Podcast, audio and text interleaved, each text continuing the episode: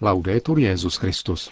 Chvála Kristu. Posloucháte české vysílání Vatikánského rozhlasu v úterý 19. ledna. Neexistuje žádný světec bez minulosti, ale ani žádný hříšník bez budoucnosti, řekl papež František v homílii při raním v kapli domu svaté Marty. O stavu ekumenického dialogu uslyšíte v rozhovoru, který u příležitosti probíhajícího týdne modliteb za jednotu křesťanů poskytl naší rozhlasové stanici předseda Papežské rady pro jednotu křesťanů, kardinál Kurt Koch. Dnešním pořadem vás provázejí hezký poslech přejí Jen Gruberová a Milan Glázer. Zprávy vatikánského rozhlasu. Vatikán. Bůh neulpívá na zdání, ale vidí do srdce, řekl papež František při raním v kapli domu svaté Marty. Ve své homílii komentoval čtení z první knihy Samuelovi o vyvolení mladého Davida na izraelského krále. Také v životech svědců, řekl, existují pokušení a hříchy, jak je patrné právě u Davida, který však nikdy nezneužil Boha k prosazení vlastního zájmu. Hospodin zavrhnul Saula, protože měl uzavřené srdce a byl neposlušný a vyvolil jiného krále. Tato volba však nesledovala lidská kritéria, řekl papež. David byl nejmladší z Jeseových synů, ještě chlapec. Pán však dal prorokovi Samuelovi znát, že se neřídí zdáním. Hospodin vidí do srdce. My častokrát otročíme zdání. Jsme otroky toho, co se zdá, a necháme se odvádět pryč a říkáme, zdá se mi. Pán však zná pravdu. A to se děje v tomto příběhu. Sedm Jeseových synů projde kolem a pán nikoho nevybere. Nechá je jít. Samuel se ocitá v úzkých a říká, mezi nimi hospodin nevyvolil nikoho.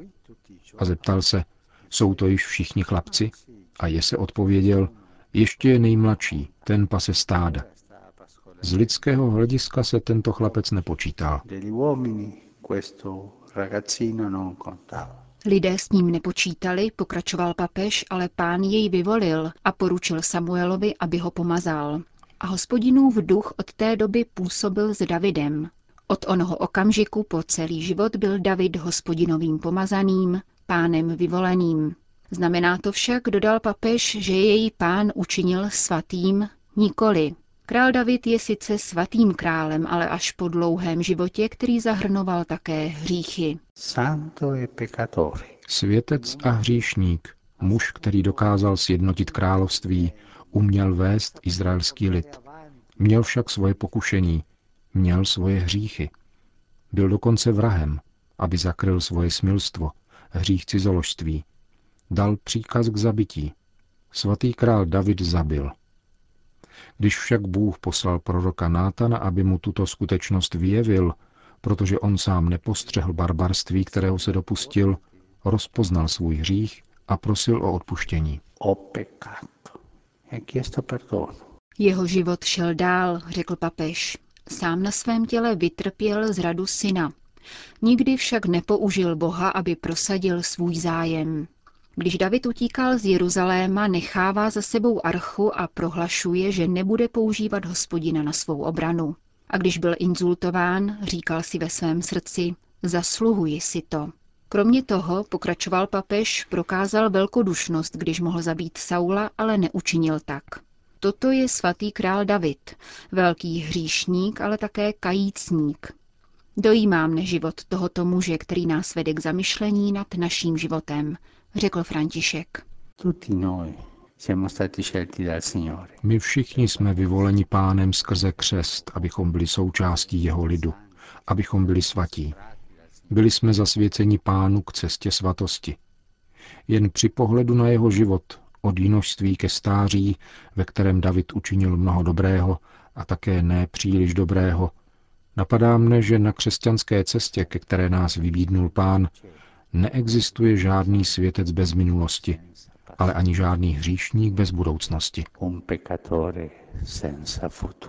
Končil papež František dnešní kázání v kapli domu svaté Marty. Alepo. Syrské obyvatelstvo je vyčerpané, hladové a často barbarsky zabíjené. Vydané na milost a nemilost konfliktu mezi vládními či provládními vojsky a nejrůznějšími skupinami ozbrojenců, z nichž nejvýraznějšími jsou džihadisté tzv. islámského státu, Konflikt se vleče už pátým rokem. K poslednímu masakru došlo v neděli na předměstích města Dair az-Zaur, odkud vede ropovod do Libanonu. 300 civilistů teroristé zabili, z toho 150 stěli a několik dalších ukřižovali. 400 lidí odvlekli do zajetí. Navzdory této dramatické situaci mezinárodní síly nedokáží postupovat jednotně a diplomacie čeká na setkání mezi syrskou vládou a protivládními skupinami ozbrojenců. Ke schůzce má dojít na konci ledna v Ženevě, hovoří chaldejský biskup Alepa Antoine Odo. Můžeme říci, že nejstrašlivější věcí v Sýrii je dnes tato logika násilí, legitimizovaná všemi skupinami. Myslím si, že je tu stále mnoho lidí, kteří chtějí pokračovat v násilnostech. Především nyní, kdy se blíží 28. leden, tedy datum schůzky v Ženevě. Vidí v tom příležitost vystupňovat násilí a dát tak najevo, že politické řešení problémů neexistuje a že je tedy nutné pokračovat ve válce a v logice násilí. Pokud nebude na mezinárodní úrovni autorita, která je schopná s tímto násilím skoncovat, myslím, že všechno bude pokračovat jako dřív. Jak se díváte na dosavadní úsilí mezinárodního společenství směřující k návratu pokoje v Sýrii? Co schází? Myslím, že na mezinárodní úrovni je ve hře mnoho zájmů na straně všech států zapojených do tohoto konfliktu. Mluví o míru, ale ve skutečnosti jde o ekonomické zájmy na vysoké úrovni, o zájem na prodeji zbraní. A proto válka pokračuje. Myslím, že chybí skutečné odhodlání dospět k míru. To je náš dojem, tak to vidíme tady v Sýrii. Jako věřící, jako křesťané se modlíme a děláme všechno proto, abychom vydrželi. Vybízíme k duchu smíření a míru. Ale už pět let se dějí hrozné věci. Nevěříte už v možnost vnitřního řešení? Ano, ale s podporou mezinárodní komunity a celé oblasti. Myslím, že v tomto boji i v boji mezi sunity a šíity v celé oblasti je celá řada zájmů ze strany Saudské Arábie a Turecka a částečně také Iránu. V celé oblasti je tomu tak, že každý jde za svými zájmy, podporovanými na mezinárodní úrovni. V minulých dnech Rada bezpečnosti OSN jednala o humanitární situaci v Sýrii. Vyšla z ní výzva schromáždit ohromnou sumu 8 miliard dolarů na pomoc, jak bylo řečeno, více než 20 milionům Syřanů, kteří žijí ve velice těžkých podmínkách uvnitř země i mimo ní. Ve skutečnosti jde ale o velmi urgentní záležitost. Lidé umírají každý den. Jde o dvě různé věci. Na jedné straně násilí a na druhé nejistota, kvůli které nelze žít normálně. Není práce a podobně. Proto schudli všichni, zejména ti, kdo zůstali v zemi. Jeden inženýr, významný člověk, na kterém leží velká zodpovědnost, se mě ptal, jako předsedy syrské charity, zda bych mohl zajistit dodávky potravin pro 200 rodin inženýrů v Alepu, protože nemají z čeho žít. Nemají práci ani peníze. Pokud jsou tedy bez zdrojů rodiny inženýrů, co teprve chudé rodiny. A stejné je to v celé Sýrii. Jaká je situace křesťanů? Víme, že patří mezi skupiny, které byly nejvíce zasaženy a že jich mnoho odešlo.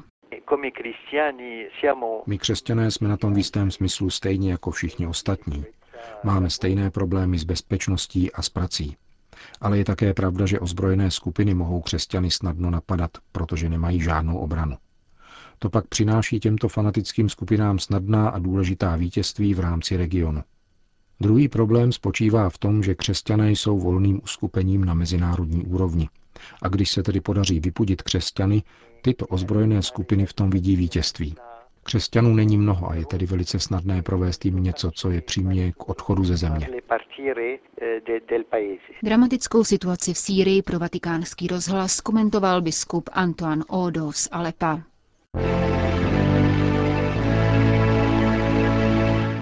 Od včerejška probíhá týden modliteb za jednotu křesťanů na téma povolání hlásat, jak veliké věci vykonal Bůh. Text k němu byl letos vypracován v Lotyšsku. O jeho motu, ale také o stavu ekumenického dialogu nám poví více kardinál Kurt Koch, předseda Papežské rady pro jednotu křesťanů. Naším motem je ona krásná věta, podle níž jsme povoláni hlásat veliké věci, které vykonal Bůh. Biblický text říká, že jsme byli na jistý čas zbaveni božího milosedenství, avšak nyní nám bylo dáno žít v jeho milosedenství. Je v tom krásný souběh se svatým rokem milosedenství. Toto jubileum je příležitostí zamyslet se společně nad jádrem křesťanské víry. Ekumenismus neznamená pouze reflexy nad složitými otázkami, které nás ještě rozdělují, ale také společné prohlubování toho, co je jádrem a srdcem křesťanské víry. Svatý rok milosedenství a týden modliteb za jednotu křesťanů jsou k tomu dobrou příležitostí. Právě započatý rok se rýsuje jako důležitý v ekumenických vztazích, počínaje přípravami na pětisté výročí počátku reformace. Vy jste pro tuto příležitost už připravili zvláštní směrnice. Ano, vydali jsme dokument nazvaný Od konfliktu ke společenství, ve kterém naznačujeme, jakým způsobem společně slavit výročí reformace. Na základě tohoto dokumentu pak byly vypracovány liturgické prvky, které umožňují slavit společně připomínku počátku reformace. Tento dokument bude šířit jak Světová luterská federace, tak my. Pracujeme také na přípravě liturgického setkání luteránů a katolíků na světové úrovni. Plánuje se na konec října ve švédském Lundu, ve městě, kde byla Světová luterská federace ustanovena. Luteráni přišli s pěknou myšlenkou, že to nebudou oni, kdo zvou katolíky, nýbrž že luteráni a katolíci společně budou zvát ostatní. Doufám, že tato událost, která se bude slavit v Lundu, prohloubí jednotu luteránů a katolíků a stane se velkým krokem na cestě k plné jednotě.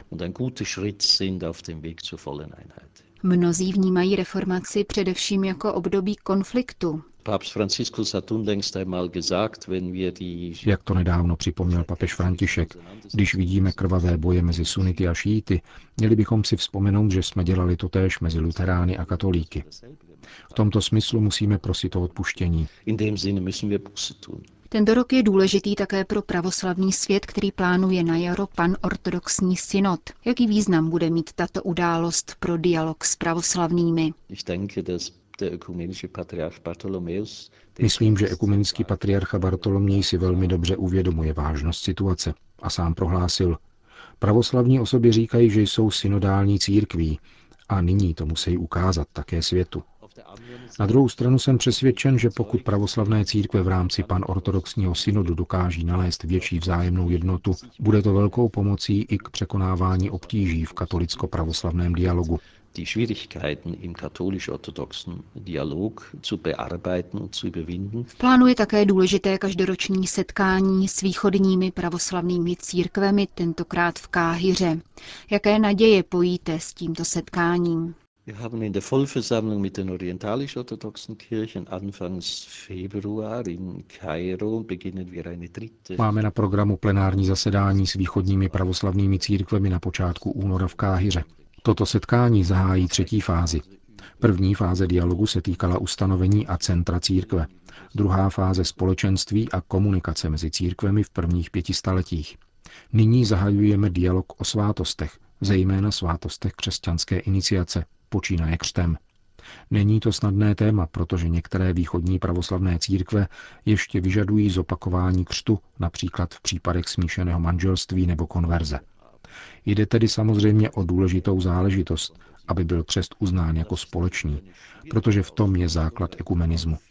Doufám, že v této oblasti dokážeme nalézt větší konsenzus. Hovořil předseda Papižské rady pro jednotu křesťanů kardinál Kurt Koch.